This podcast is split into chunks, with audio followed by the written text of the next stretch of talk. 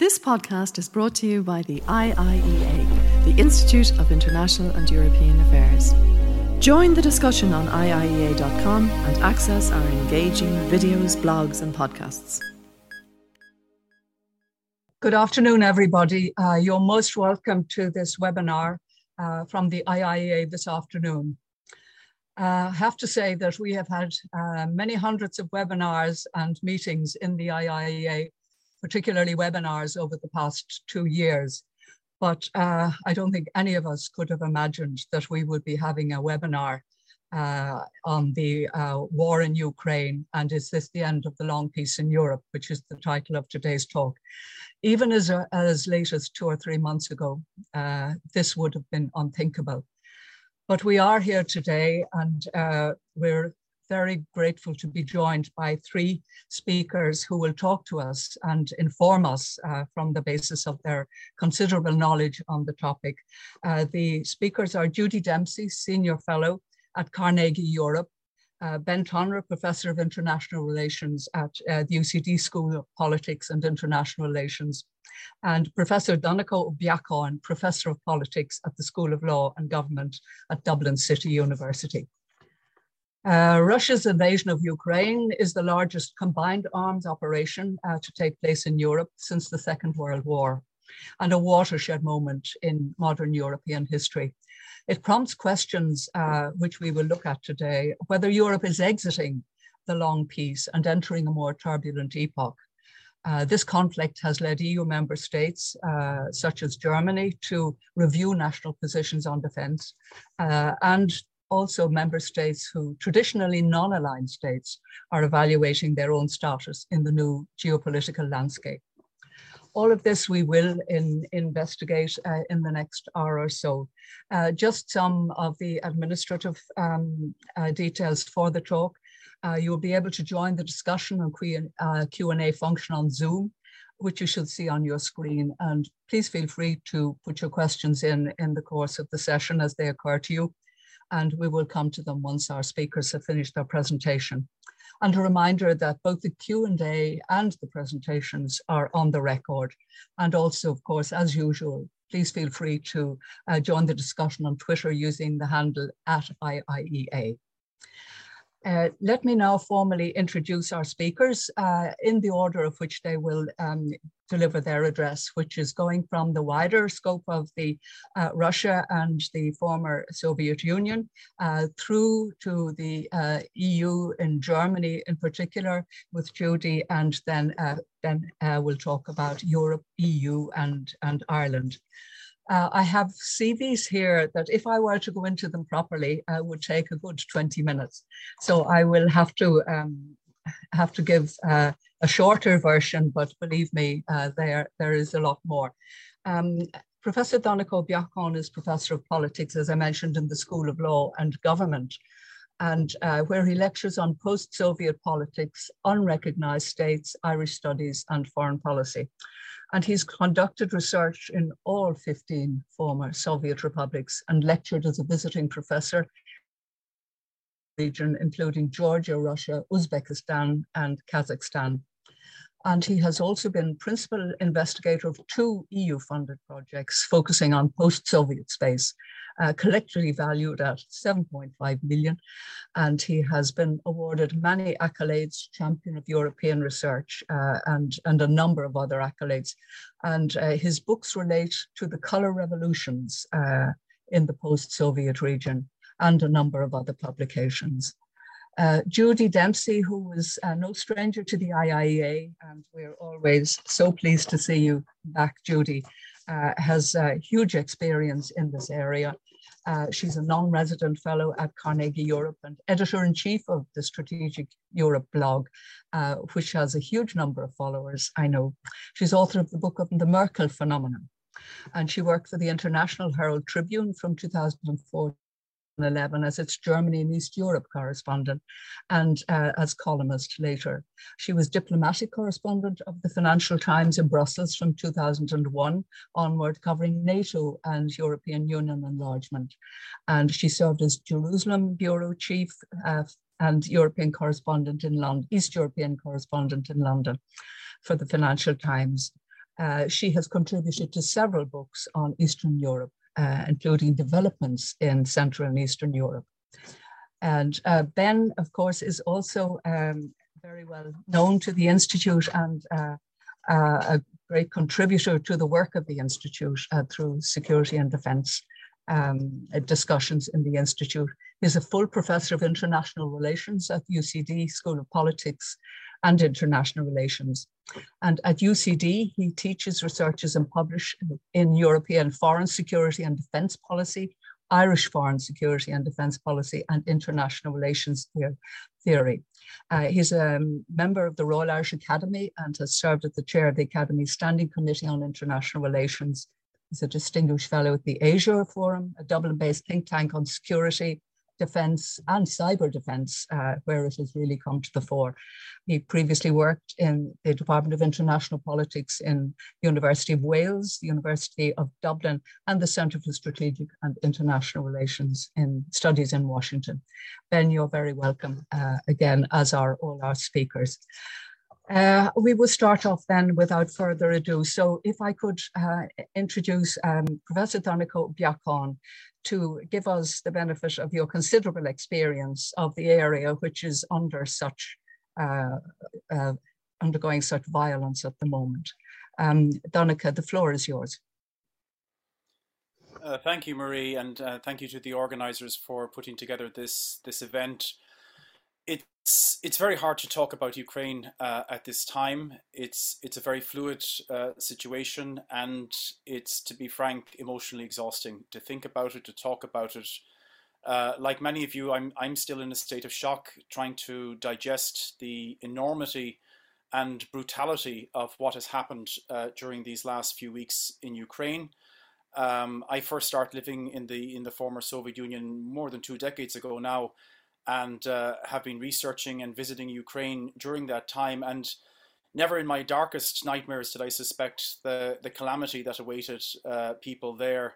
In fact, actually, Ben Tonra and I, uh, only six weeks ago, both jointly uh, addressed the Oireachtas Committee on, on European Union Affairs, and we went through many different scenarios. But again, uh, we didn't uh, anticipate such barbarity being inflicted upon the people of Ukraine in such a short space of time. Uh, given that I'm the first speaker, um, I thought I'd use my seven minutes or so to outline the basics and hopefully set the context for what will hopefully be a very fruitful discussion. And, and that is essentially to focus on what this war is about um, and what it's not about. And to give you, I guess, a spoiler alert, most of what it's not about is what the Kremlin says it is. Uh, but to start with what it's um, not about, it's, it's not about liberation. Uh, Ukraine is a sovereign democracy. This is about occupation. It's about subordination. It's it's not about genocide of Russians in Ukraine. Uh, we are now witnessing, as you know, the mass murder of Ukrainians by the Kremlin. It's it's not about protecting Russian speakers, the vast majority of whom are hostile uh, to the Kremlin's intervention. It's not about Nazism and denazification.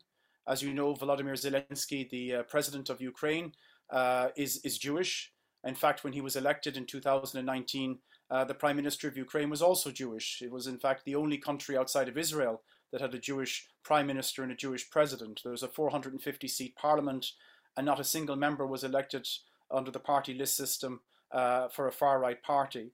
Uh, whereas Vladimir Putin, of course, by contrast, has had uh, been, has been supporting uh, within the European Union far right movements uh, for many years. Um, it's not about ensuring that Ukraine is neutral or, or demilitarized. Uh, as many of your uh, listeners will be aware, uh, in 1994, uh, Ukraine had nuclear weapons, which it voluntarily gave up as part of this Budapest Memorandum. It had the third largest arsenal actually in the world, which it inherited from the Soviet um, stockpile. And uh, it gave those nuclear weapons up in return for security guarantees from the Russian Federation, from the United States, and the United Kingdom.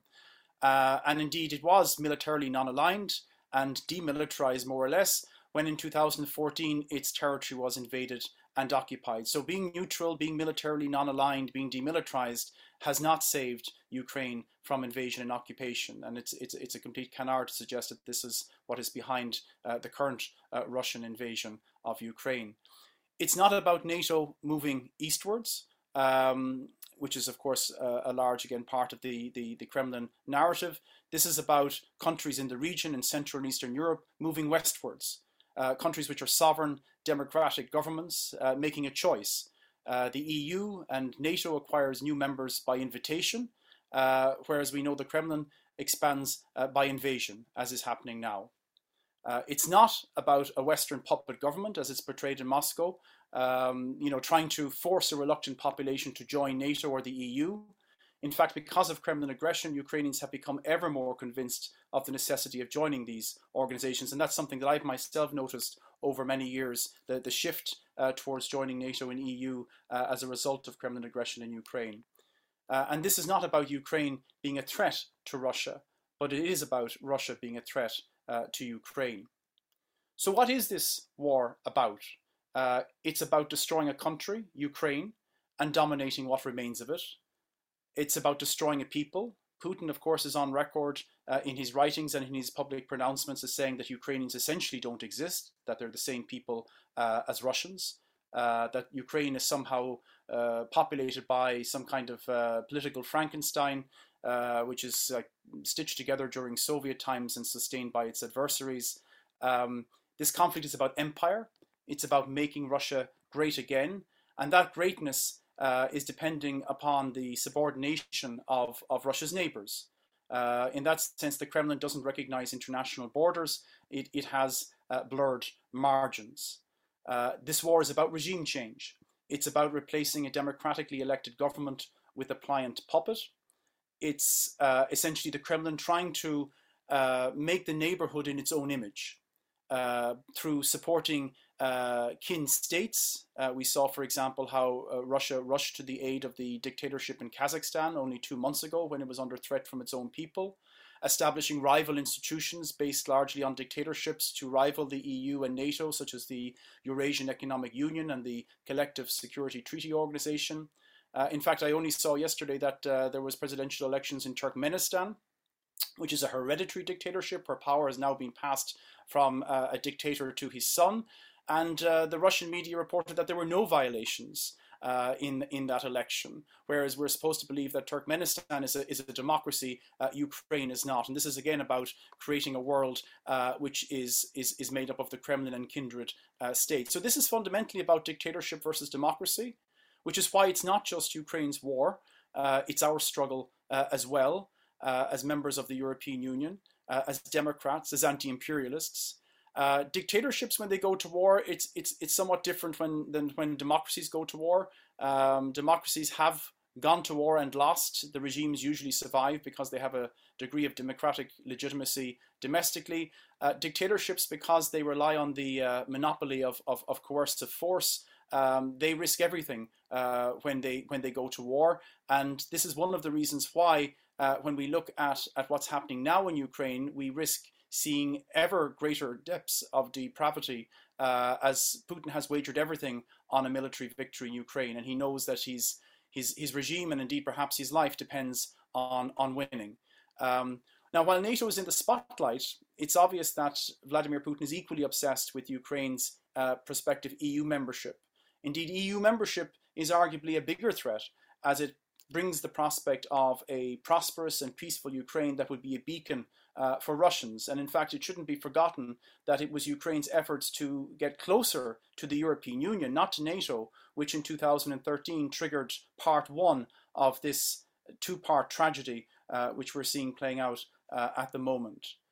And uh, I might conclude by saying that this is the latest chapter in what is a, a rather long story. As, as, as, a historian, I tend to take the, the, the, long view of things. And the Kremlin, as you know, quashed the Hungarians in 1956, uh, the Czechs and the Slovaks in 1968 when they tried to reform. Uh, the Poles, of course, were suppressed throughout the 1980s. All these nations are now in the European Union and, and NATO. 14 of NATO's 30 members have joined since the end of the Cold War. 16 of the European Union's 27 members uh, have joined during the same period. And this is because it was their choice as sovereign democracies to escape the abusive, abusive cycle of history imposed upon them by the Kremlin.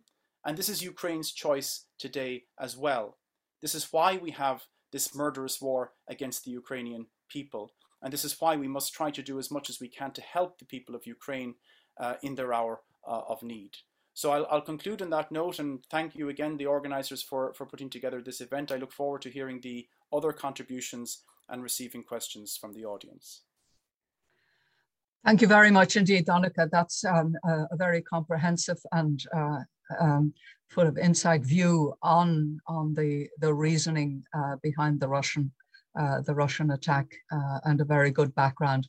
So thank you now. May I turn to Judy? Uh, Judy, you're very welcome. Uh, you, you are in Berlin, which of course is hugely affected both from a foreign policy, military policy, and a refugee uh, situation with regard to this conflict. So the floor is yours, Judy to put on my timer. Uh, thank you very much, Marie, for your kind words. Thank you, uh, everybody from the IEA, and especially the technical staff and all the people who put this program together. Uh, I have to congratulate Donncha for a super, a super lecture in such a in such a short space of time. Thank you. So, um, I'm going to um, really look at Germany and the huge implications for Europe, uh, for the transatlantic relationship, for Eastern Europe and Russia. Um, one brief introduction, which I think has to be said about German foreign policy. That German foreign policy over the years has been reactive.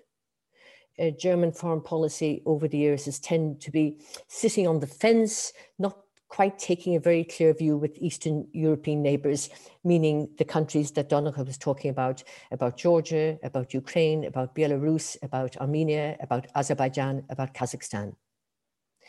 And in many ways, uh, the German political elite and the establishment, for many reasons, looked at this region through the prism of Russia. And any policies, uh, any long term strategy towards the region was actually how would Russia react? Or, well, our priority in any case is Russia. And this very special relationship with Russia, partly it's because of the Second World War, partly because it's very, very long historic relationship. But essentially, it goes down to the deep seated belief started in the late 1960s and 1970s in detente that if we reach out to Russia, this was the West Germany at the time, if we reach out to the former Soviet Union, we will slowly, slowly and make it closer to Europe. But above all, what the German establishment wanted was predictability and stability. And this is when they built a huge gas pipeline the first one between West Germany and the Soviet Union. And the Americans were not happy about this. This was as with Germany going it alone on its energy policy, on its political policy, on its economic and trade policy with Russia. We now, of course, are paying the price because of the Nord Stream pipeline. And this, this idea of, of um, change through trade or change through coming together uh, persisted even during the Merkel era. Um, although Merkel was very skeptical about uh, Putin and, and, his promises, and he broke her, his, her, his promises to Merkel in 2014 when she asked him directly, Are you going to invade Ukraine, uh, Crimea, Ukraine? And he said no, that was the end of it. But nevertheless, Merkel stuck to this view of, of not wanting to absolutely antagonize Russia, even though she did lead the EU to impose the sanctions after the illegal annexation of Crimea and the invasion of eastern Ukraine. But she never broke up off Nord Stream 2. And in some ways, Merkel did see Eastern Europe also through that traditional view through the prism of Russia. And so, after a long time in power, uh, Merkel gave up and she was uh, succeeded by uh, the Social Democrat Olaf Scholz. And he took over in early December and he really didn't say anything. We didn't know where he stood on so many things. Some say, oh, well, you know, government takes a while. He's been in the, the ministry, the finance ministry for years anyway. He's no, he's no, um, he's no novice. And then he went off to Moscow after Macron and he was subject to this long, long table. Uh, the reason is that um, like Macron, he refused to get tested by a Russian doctor for, for COVID. He didn't want his DNA to be locked away in the Kremlin. Anyway, he got the long table treatment. And I think that visit changed him. He came back to Berlin. And a few days later, from the Thursday to the Sunday, He held non-stop meetings with the various ministers, with the finance minister, with the um, foreign minister, with, with, with, with the three-part coalition. And that Sunday, he the special meeting of the Bundestag called because of the Russian attack on Ukraine. He stood up, gave a 35-minute speech, and threw away the German rule book. Threw away the old German belief in diplomacy, threw away the old belief that we can do business with Russia. And he actually created a new German policy, a Zeitenwende, a, change of the time. Briefly, he um, just threw, threw 100 billion euros at the army to get you know, basic things like thermal underwear now they're up in Baltic states because they are so underfunded and so badly managed. He actually increased the defense spending to meet the NATO targets to 2% of GDP. That's about 100 billion euros. Three, he reinforced the transatlantic relationship big time. Fourth, he actually did marginalize radically uh, the anti-American, uh, the pacifist, and the pro, never underestimated the, the deep pro-Russian lobby inside the Social Democratic Party. And above all, he ended this special relationship with Russia. The, if he sticks to this, and it's very difficult to see him going back since he, since he committed to this financially and politically, the implications are huge. First of all, uh, after already stopping Nord Stream 2 under pressure from the US administration, this is going to be a sea change in European and East European politics. The war changes everything. And the war, because of the war and Ru- Russia's war against Ukraine, it just fundamentally changed Germany's relationship with Russia. Putin has actually destroyed his closest European friend country inside the European Union. It's an astonishing, um, an astonishing strategic long-term mistake, and there will be no going back to it. This is the first thing. Secondly, because of this, uh, Germany will take its Eastern European neighbours much more seriously. They will be heavily involved when all this terrible tragedy is over in rebuilding Ukraine and taking a very different view of how to deal politically with the civil society, with the whole idea of economic recovery in these countries. And it's it's a debate which we can have later. Germany, for the moment, is on board that a lot of these countries, Moldova, Georgia, and Ukraine, they have put their hats in the ring for, for joining for joining uh, the EU. Um, we'll have to see how this debate goes. The, the other point is that um, Germany's position is going to rapidly improve its relations within the EU, especially with the Central European countries. They were highly skeptical, even angry that Germany held on to Nord Stream because they believed that the old suspicions, the old belief that Germany was doing a deal behind their backs and it wasn't any idea about solidarity or European diversification of energy. And so we have now a new Germany, a chancellor that is, has broken away the old links and a chancellor that actually wants to use this change to try to redefine the transatlantic relationship because America is not going to stay in Europe and also redefine what role Germany can now play as a serious committed partner inside the European Union. We have, it's going to be an astonishing period. It, it already is, but so much now will, will, will depend on how this awful war will end. Thank you.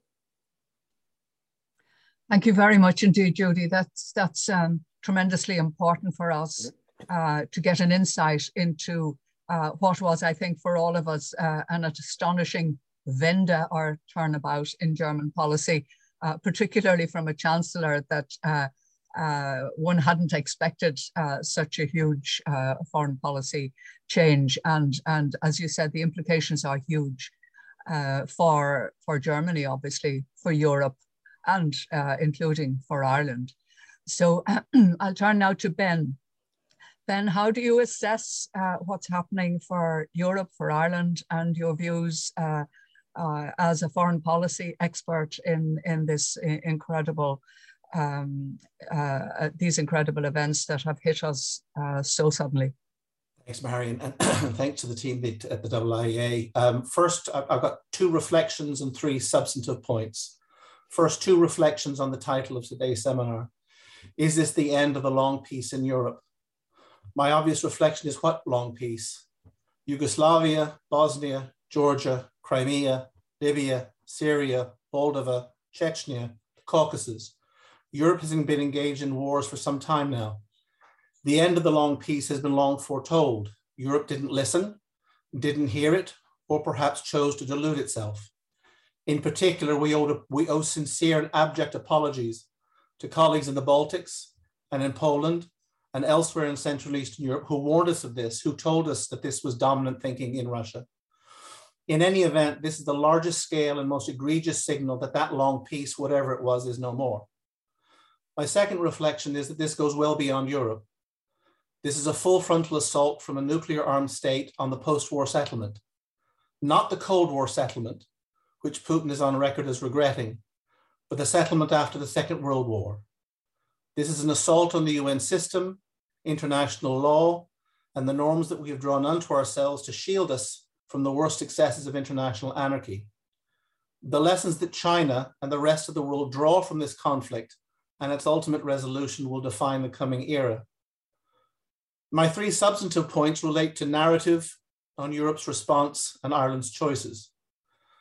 In terms of narrative, I think we're at a very, very dangerous inflection point. Thus far, thus far, Russia has been unsuccessful in framing this as a West versus the rest conflict. This is not about the West with its obvious colonial, ideological, and cultural baggage.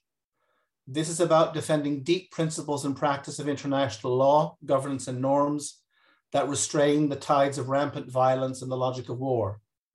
At the same time, those defending that rule of law must first be careful in their framing of the conflict, because many outside Europe do see double standards at play here. My second substantive response is in terms of, of Europe's response to this conflict. Bobby McDonagh, who I think is, is, is somewhere on the, on, the, on, the, on the call here, wrote a wonderful book talking about EU summitry and EU treaty change in which he said some of the sounds that you never hear coming out of Brussels are Rubicons being crossed, decisive steps, and knocking heads together. Well, Europe truly has changed. Europe has turned on a dime. What Judy says in respect of Germany's response and volte-face applies to this European Union of ours. Everything appears to be now on the table. There is tremendous momentum here.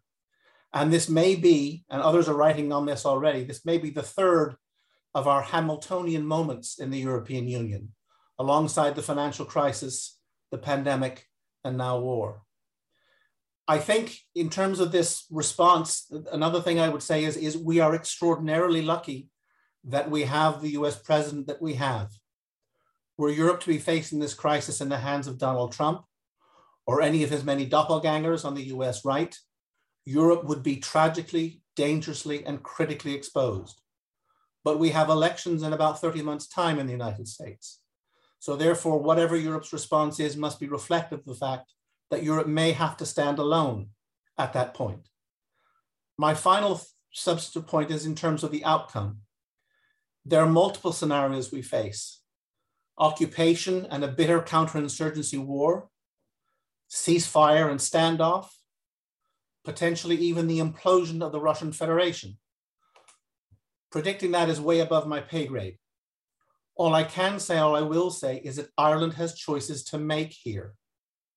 The old sureties, the old assumptions no longer apply any more in Ukraine than in Germany, than in the Baltic states, than they do here. We have to seriously sit down and revisit the shibboleths and the myths that we have told ourselves to address our place in Europe and make fundamental decisions. And I am, I am entirely agnostic on which way those decisions go, but there are costs and consequences for each, and we need to talk about them. Thank you. Thank you very much, Ben. Uh, that's a very good outline of um, of the choices uh, and and um, and the possibilities and uh, what we need to do as well as as the European Union and your comments on the EU uh, the Hamiltonian moment uh, are, are very relevant. I have, needless to say, several questions. I have one first, uh, I think probably for Donncha, and then uh, another one for both uh, Judy and Ben. Donncha, I have a question from Francis Jacobs. What is the, what is the situation in Belarus at the moment? Lukashenko is backing Putin in his invasion and providing a base for attack. Uh, is he uh, completely on side with, with Russia? And also, what is the situation with regard to the other former, former Soviet republics? They've been quiet. Kazakhstan, as you say, owes uh, Putin uh, for the, his help in the presidential election. But just uh, a short overview of the other, the stands and the other post-Soviet republics at the moment, and particularly Belarus, which of course is such a close neighbor. Thank you, Francis, for, for those questions. Um, I was in touch with friends of mine from Belarus uh, during the last couple of days, so I have a rather accurate picture, I think, from, from the ground.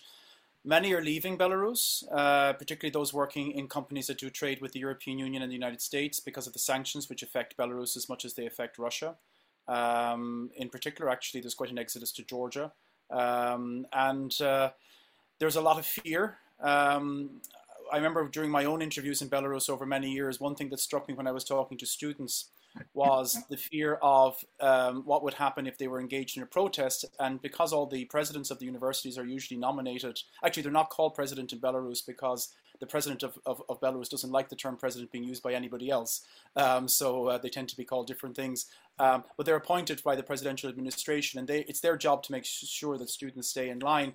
And what happens is if somebody's arrested, um, they they then are expelled from the university, and then of course they're sent into the army as conscripts. So it's a very rapid transition from studying for your for your uh, you know modules and and ending up being on the front line in Ukraine. That instills a lot of fear. Uh, in young people. So this is to, to, to paraphrase one well-known person. This is not really the, the will of the people we're seeing in Belarus. It's the fear of the people. Uh, there's been an absolute crackdown uh, on dissent in Belarus. And uh, as I said, people are are leaving, and and uh, Lukashenko is no longer able to now navigate as he tried to do over the years. Uh, between the EU and, and, and Putin. Of course, he already had a special relationship with Putin, the so-called gas for kisses. But now he's, his fate is completely tied uh, with Putin. He, he, he, you know, stands or falls with Putin. He, he's, he's now wagered everything along with Putin on this working out. And therefore, I think his position is quite vulnerable um, and and is uncertain, and there's no obvious exit strategy uh, for him. Um, in terms of Kazakhstan and and uh, the stands generally, I mean, I lived in in Central Asia for half a dozen years, so it's it's it's definitely an old bailiwick of mine, and. Uh, they are having a huge i mean the fact that the ruble has collapsed is having a huge impact in central asia where of course so many uh, migrants have, have, have are, are, working in russia. In tajikistan for example about one in seven uh, of the population uh, are migrant workers in Russia. So that has a huge impact on remittances. Um, it, it's, it means, of course, that uh, trade uh, between the two countries is greatly diminished. But in terms of what happened in Kazakhstan two months ago, as you know, the, the, the, the Russian, the, the Kremlin sent troops to shore up the dictatorship uh, in Kazakhstan. And during this war, it has been looking for, you know, that favor to be repaid. Um, and what's interesting is the Kazakhstan government has not uh, been eager to repay it in any in any way at all, either by uh, you know recognizing the uh, the so-called republics of Luhansk and Donetsk, or by um, uh, military uh, support and it, it, it, demonstrates that you know they're they're keeping a very open mind about how this will pan out. Russia is isolated in an unprecedented way, and as I said, it's having a negative impact on Central Asia, and also they're they're not eager to align themselves. And that was also evident, by the way, during the General Assembly vote in the United Nations, where Russia could only get the support of Syria, North Korea, Belarus, and Eritrea. Uh, the rest of the world didn't vote with Russia, and that, that included all the Central Asian republics. And indeed, places like Armenia, which is also in recent times very dependent on Russia because of its role uh, in, in the Nagorno Karabakh uh, conflict. Thank you very much, Donncha. That's extremely interesting because uh, uh, with uh, we haven't had much information about the other former Soviet republics. So uh, the UN Assembly um, General Assembly resolution was very revealing, uh, which followed on from the uh, the unsuccessful and unsatisfactory Security Council resolution on the same. Judy, I have a question that's specifically addressed to you with greetings from the um, British ambassador in Ireland, Paul, uh, UK ambassador in Ireland, Paul Johnston. Uh, he said it's nice to see you again, and indeed we we all say that. How do you see the spectrum of EU member state views on strategic autonomy uh, evolving in the wake of the invasion, particularly perhaps in terms of Berlin's shift and implications for the mm-hmm. Franco-German dynamic? Mm-hmm. And I also have another question on France, but we'll see if we can get to mm-hmm. that. Sure, I'd be very, I'd be very, I'd be very brief. Um, nice to see you, Paul. I remember your days in NATO. Okay, um, I think we have to um, call a spade a spade, and at the moment, the idea, the the idea of strategic autonomy is over um, as Ben said, if he had had Trump in the White House, it would have been a complete disaster. And actually, uh, Trump was the reason for all this talk about Europe having strategic autonomy. It was a very woolly concept. It was pushed by France in the beginning. Essentially, it was about eventually Europe going its own way in defense, security, and intelligence. Well, it's not going to happen. It's not going to happen because more than ever now, uh, the West, and this will include Canada, perhaps Australia as well, Japan, South Korea. I mean, they're all uh, on on board for the sanctions, but essentially the transatlantic relationship in NATO has, has actually become much stronger. And I dare, I, I dare to use the word nimble, but um, it's been quick to relocate, to move forces to deploy to the Baltic states and to Romania. France is on board. Um, and this is, this is actually very important. The second point about strategic autonomy is never welcomed by Poland. It was never welcomed by the Baltic states or some of the Central Europeans because the idea of strategic autonomy was a fear by these countries that it would weaken NATO, that it would become a competition to NATO, that would actually slowly um, weaken the role that, that America played in Europe.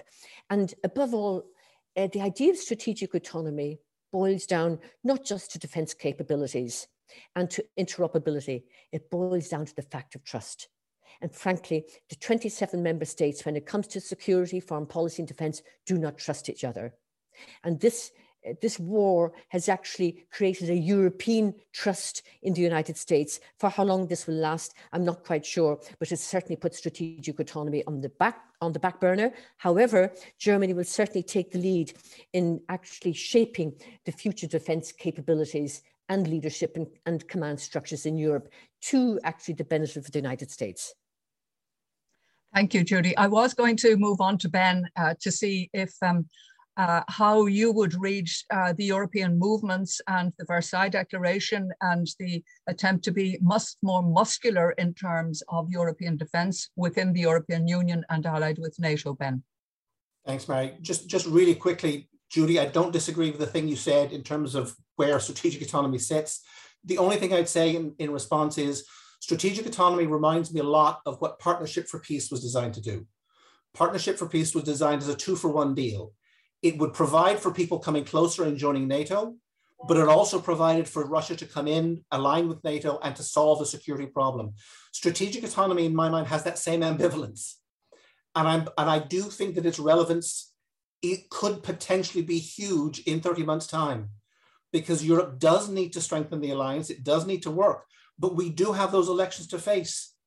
And if it goes a particular direction, the United States, Europe could again stand alone, in which case strategic autonomy comes racing back front and center in terms of Europe's capacity. In terms of, Mary, your, your, your question on, on, on European security architecture, I mean, for me, that boat sailed six months ago. I mean, I think Putin and, and, and, his, and his regime have given up on that. They, they, they make demands now in terms of a changed European security uh, architecture, which is utterly, utterly untenable um, and isn't an architecture of, of collective security. It's an architecture of empire and dominance, as Donncha was, was talking about. Um, so I think we can talk about a new European security architecture, but only after Putin. There's, there's no conversation to be had with Putin about security architectures.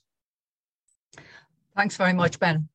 I have a question from somebody who has uh, a very deep interest uh, in, in the conflict. It's from Therese Healy, who's the Irish ambassador to Ukraine. And she said, how do the speakers assess the evolving policies of countries such as Turkey and China towards the Russian invasion of Ukraine? if I could have a quick comment from each of you uh, from your perspective, uh, Russia, uh, the uh, Turkey and China. Uh, Donncha, would you like to start off? So the influence of Russia, Turkey, and China. Sorry. How do how do the speakers assess the evolving policies of countries such as Turkey and China towards the Russian invasion of Ukraine? Aha. Okay. Well, Turkey is a very interesting one because Turkey and Russia, I think you could describe as frenemies in a way. They they they have you know at various times when it comes to, for example, resisting uh, the European Union and indeed the United States. At times they tend to coalesce. They have a convenience of interest, and then at other times Turkey is resentful of Russia's role in what it sees as its uh, its own near abroad. So, for example, it was very resentful of uh, Russia's intervention in the conflict between Azerbaijan and Armenia uh, over Nagorno Karabakh in 2020, uh, where it more or less came to the rescue of our Armenian forces uh, it was very resentful of um, the way Russia intervened in Kazakhstan, which again, Central Asia would be seen as, as a, a sphere of influence uh, for Turkey. And it quite, it's been quite uh, open in its support for Ukraine.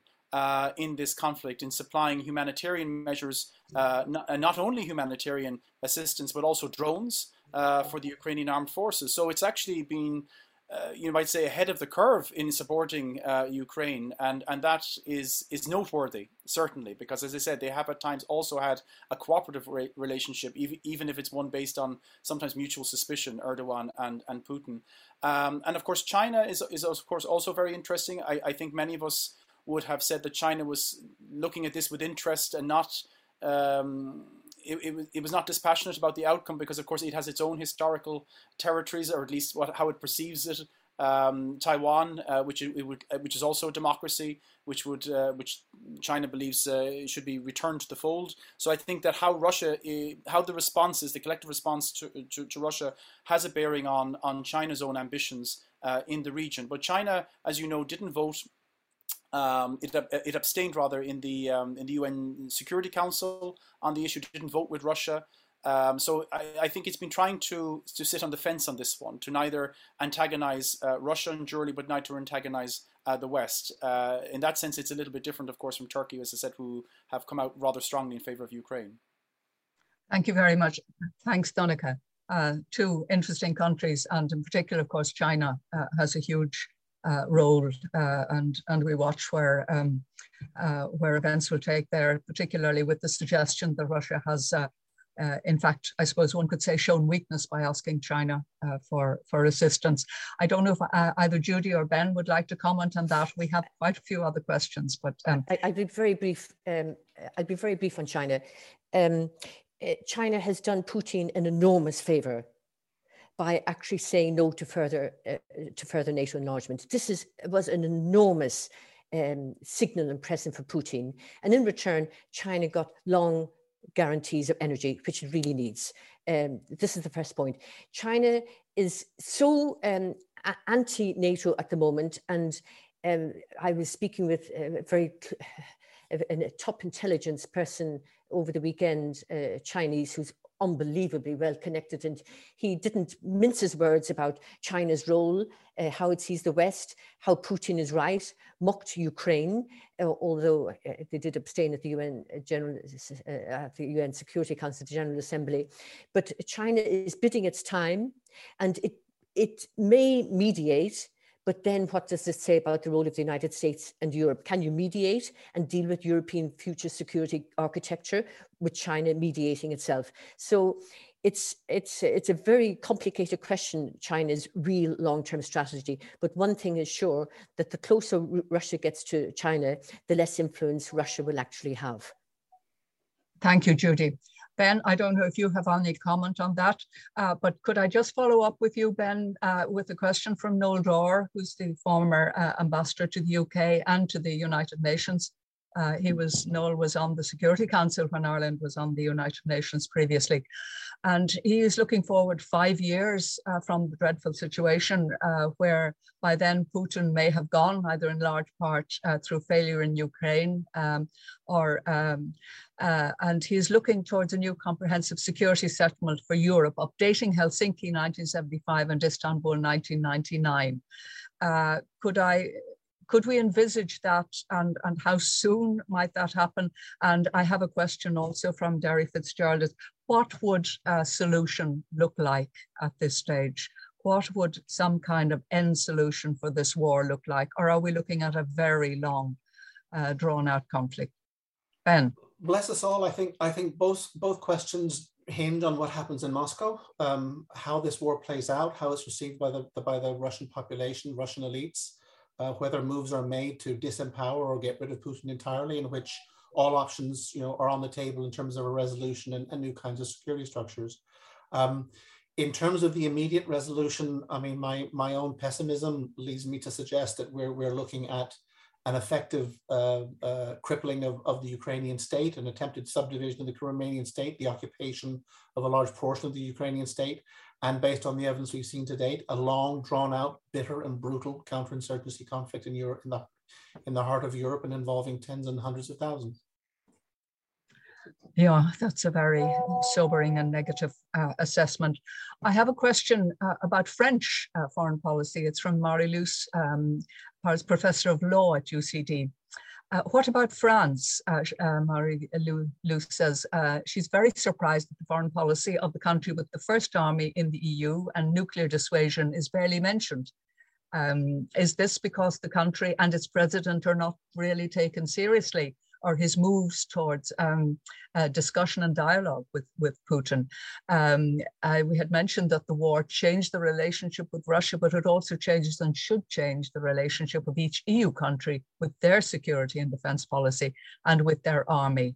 Uh, perhaps I'll uh, come first for a comment, uh, Donncha. Uh, French foreign policy and uh, Putin and, um, and President Macron's relationship uh, there's a feeling that they are not been given uh, the weight of their efforts at the moment. Uh, is that a, a, commonly held view? They're not being given the weight uh, uh, for the, the Macron efforts of dialogue with, um, and as would behove a nuclear powered state, a member of the Security Council, uh, there's a lot talked about uh, with Germany, and I'll ask Judy too. Um, uh, but that uh, certainly this is the um, view of a French uh, citizen, Marie Luce, the professor of law, that France has not really been given much attention in terms of its efforts to um, try to work out, um, at least to maintain a dialogue. Well, I mean, yeah, I mean, France has been at the forefront of attempts, uh, and not only during this war. Of course, France was an integral part of the Minsk uh, talks and the, the, the Normandy format and and and whatnot. And of course, uh, in 2008, even with the uh, the war in Georgia, I mean, Nicolas Sarkozy uh, was the uh, the leader who negotiated an agreement between Moscow and Tbilisi at that time. So, no, the, the French have been definitely active. Uh, with that, of course, comes, uh, uh, I guess, responsibilities and, and indeed criticisms uh, that perhaps uh, Macron was, uh, and, and, and indeed various European powers, not just France, were perhaps too indulgent of Russia in trying to understand its insecurities and not being perhaps listening as much to the securities of Russia's neighbors. it's it's it's an ongoing debate, and I don't want to come down on one side or the other, but simply to say that certainly those who now that we know what we know and what has happened has happened, I, certainly there are there are more critics who argue that more could have been done or should have been done. Uh, it goes back to the point that uh, Ben Tonra made uh, that, that, that essentially, um, you know, it's essentially since 2014, and, and, and Judy, of course, mentioned about Nord Stream 2 uh, being completed uh, after 2014. So, so there's, there's a lot of things that we have to, I think, reflect on about the mistakes that were made uh, and that's not to say, though, because this question comes up all the time, that this could necessarily have been avoided. Um, you know, because the the attempts at talks of Macron going to Moscow, they were well intentioned, uh, and and um, you know the, the the request, and this is happening now, and this is why I'm not particularly optimistic about negotiations right now. That the request that Vladimir Putin was making in advance of this war were so impossible to meet. I mean, the requests he was making that it seems that they were just simply a pretext to say, well, I, I tried diplomacy and now I'm going to try plan B, which is war. And I think that anybody who therefore tries diplomacy with Vladimir Putin leaves themselves open, as Macron has had, to that accusation that he was naive. Uh, but again, that's that's a matter of opinion and perhaps is unfair. Thank you very much, Donncha. Judy, have you a comment because uh, you look very closely at. I'll be I'll be extremely brief. Uh, it's it's interesting, Donncha's um, answer. Um, Macron, with his team, um, worked incredibly uh, hard and long over the past two years, three years, to understand um, the Kremlin, particularly Putin, um, and there were mistakes made by French foreign policy that they didn't liaise with uh, the Baltic states or Poland, United States, UK, Germany. They did a little. Frankly, Angela Merkel wasn't particularly interested in, in, the, in strengthening the Franco-German uh, the Franco-German relationship. But Macron's visits to Putin and the telephone calls over the past two months have been absolutely fundamental in changing France's view of Putin it, it's, a, it's an appalling realization because look, look at the backdrop of the terrible war in, on Ukraine. But it's very, very interesting reading the French press and speaking to French diplomats that A, Macron tried, somebody had to try. Somebody, uh, Scholz was too inexperienced, somebody who knew uh, Putin personally had to see what's going on in Putin's mind. And after his last phone call and last visit, Macron came back to France saying, he's not interested in a in a in, in a dialogue or solution. So the kind of I, I use the word very uh, carefully, the kind of innocence that belief that you could talk to Putin is over. And one last point, Macron didn't put a foot wrong over the past four or five months. He liaised with all the Baltic states, with, with Warsaw, uh, with Berlin, with Brussels, with the United States, with the UK, with us, with everybody possible, that this was no freelancer going after Putin. And he has come back deeply disappointed and deeply worried that this is going to be a long, drawn out, awful war. Thanks, Judy. Just one yeah. point, Mary, yeah. just to, just I was, to I was, yeah, I was going to come to you anyway, Ben, because I have Sorry. you, but go ahead now. Excessive enthusiasm on my part, I apologize. um, no, it's just to extend Maria Luce's point in, in, terms of in terms of the, the, the, strategy of all this. I mean, obviously, you know, Macron has been has been pushing strategic autonomy, has been pushing a common defense, has been pushing a common defense policy. What we saw in Versailles, you know, again six weeks ago would have blown anybody's mind. But it does raise the fascinating question and the very difficult question for Ireland: Where does a European common defense relate to nuclear deterrence? Now, the French have said in the past, you know, this is a conversation to be had, never taken seriously, but I'm sorry, it becomes front and center. Well, Ben, the questions, I had two questions I was going to put to you, and you've already mentioned both of them. Uh, the first one was from Ian Hughes, who's um, senior policy analyst at Science and Technology. Nuclear weapons have primarily been framed as a deterrent against war. Putin is using them as a shield under which to commit unlimited atrocity. What are the implications going forward for nuclear policies? And the other one was from John Bigger. Uh, is this going to push uh, Europe towards a European defense policy? Ben, could you comment on both of those? I, th- I think to John's question, the answer is palpably yes, no question in my mind. The answer to, to, to Ian's question is God knows. I mean, I, I, genuinely, I mean, it, it throws on our head our understanding of what what mutual assured destruction was meant to provide. It throws on its head all of the, the realpolitik that we dealt with, all of the traditional understandings of, of what nuclear deterrence meant in a Cold War context. It reverses it and throws it on its head. It, it's almost as if the possession of nuclear weapons give you, gives you license for anarchy. Um, and I think some very smart people have got to sit down and think some very profound thoughts as to what this means and its implications. And I, again, above my pay grade. Okay, okay.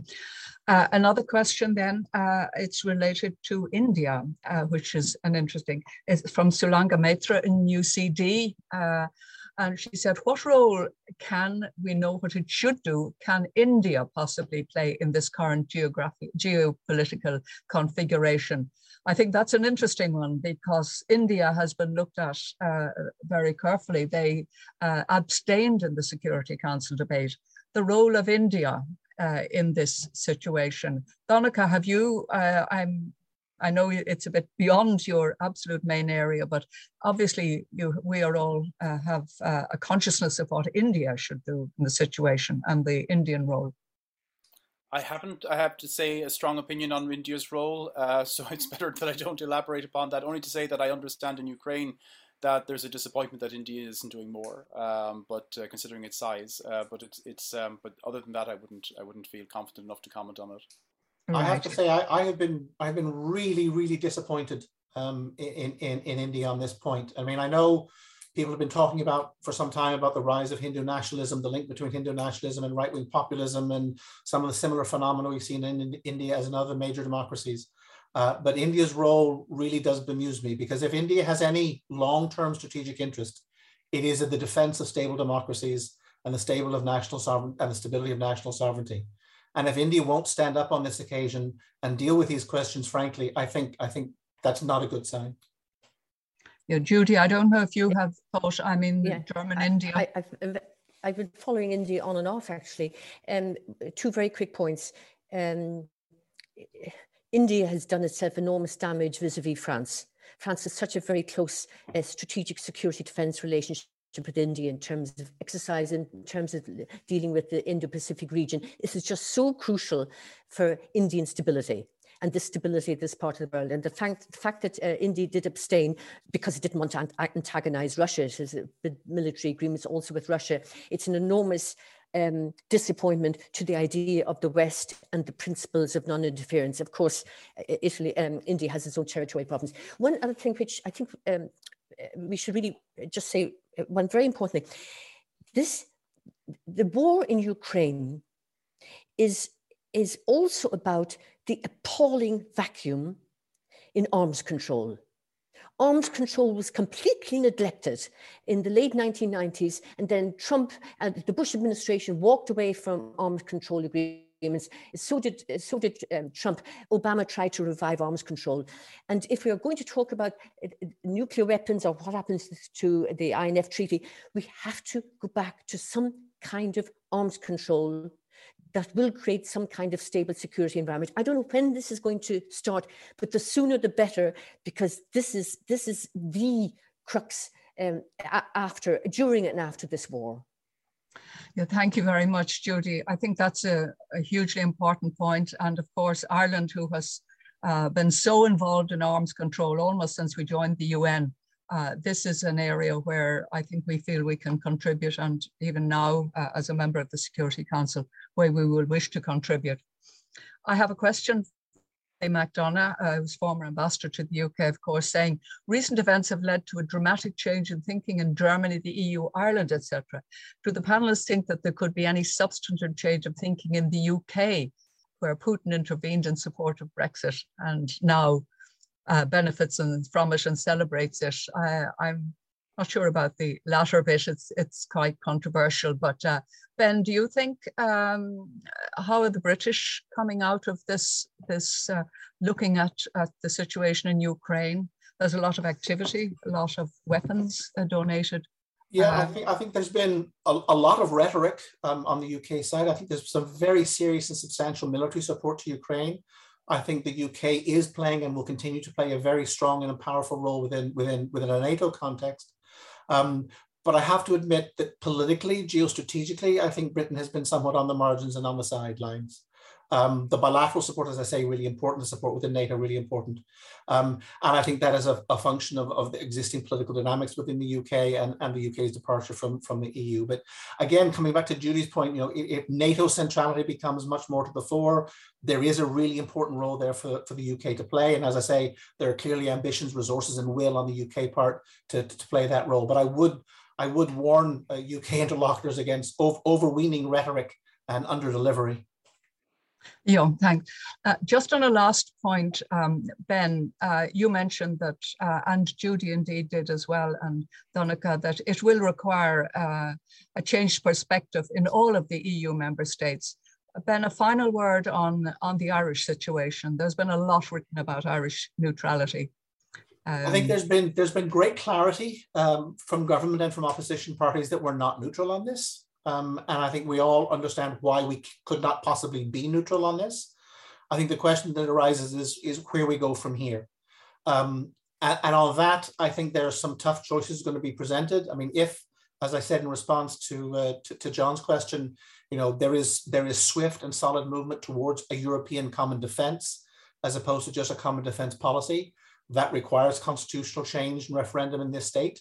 Um, and that will be a tough and, and difficult conversation. And it will inevitably be wrapped up in the nature of that common defense and the role of nuclear deterrence within that common defense. And those are really difficult existential questions for the Irish state and very tough choices to be presented to us. And so, you know, having spent 60 or 70 years, nobody talking about defense, suddenly we're having a crash course in what defense actually means. And we may be forced to make some very hard and fast decisions very soon. Thanks, Ben. Uh, unfortunately, we have come to the end of our uh, allotted time. I'm really regretful and I have to apologize to all the members um, who are on this call because we have had dozens of questions. Uh, there is huge interest in, in this and in the situation and it's a reflection of the, uh, of the attention that everybody is giving to Ukraine. Uh, I have a particular interest in feeling bitterly upset and disappointed as a former ambassador to Ukraine. Uh, and uh, we can just sincerely hope that there might be, as fast as the invasion happened, that there might be just as quickly uh, a solution in sight from whatever talks are going on. But I want to thank uh, the members of the panel, Judy, um, Ben and Donncha, most sincerely, you've given us uh, all of your information from, from the depth of your considerable knowledge, and we're greatly enriched. And uh, as I say, thank you once more, and thank you to all the members who've joined us today. Bye bye now. This podcast is brought to you by the IIEA, the Institute of International and European Affairs. Join the discussion on IIEA.com and access our engaging videos, blogs, and podcasts.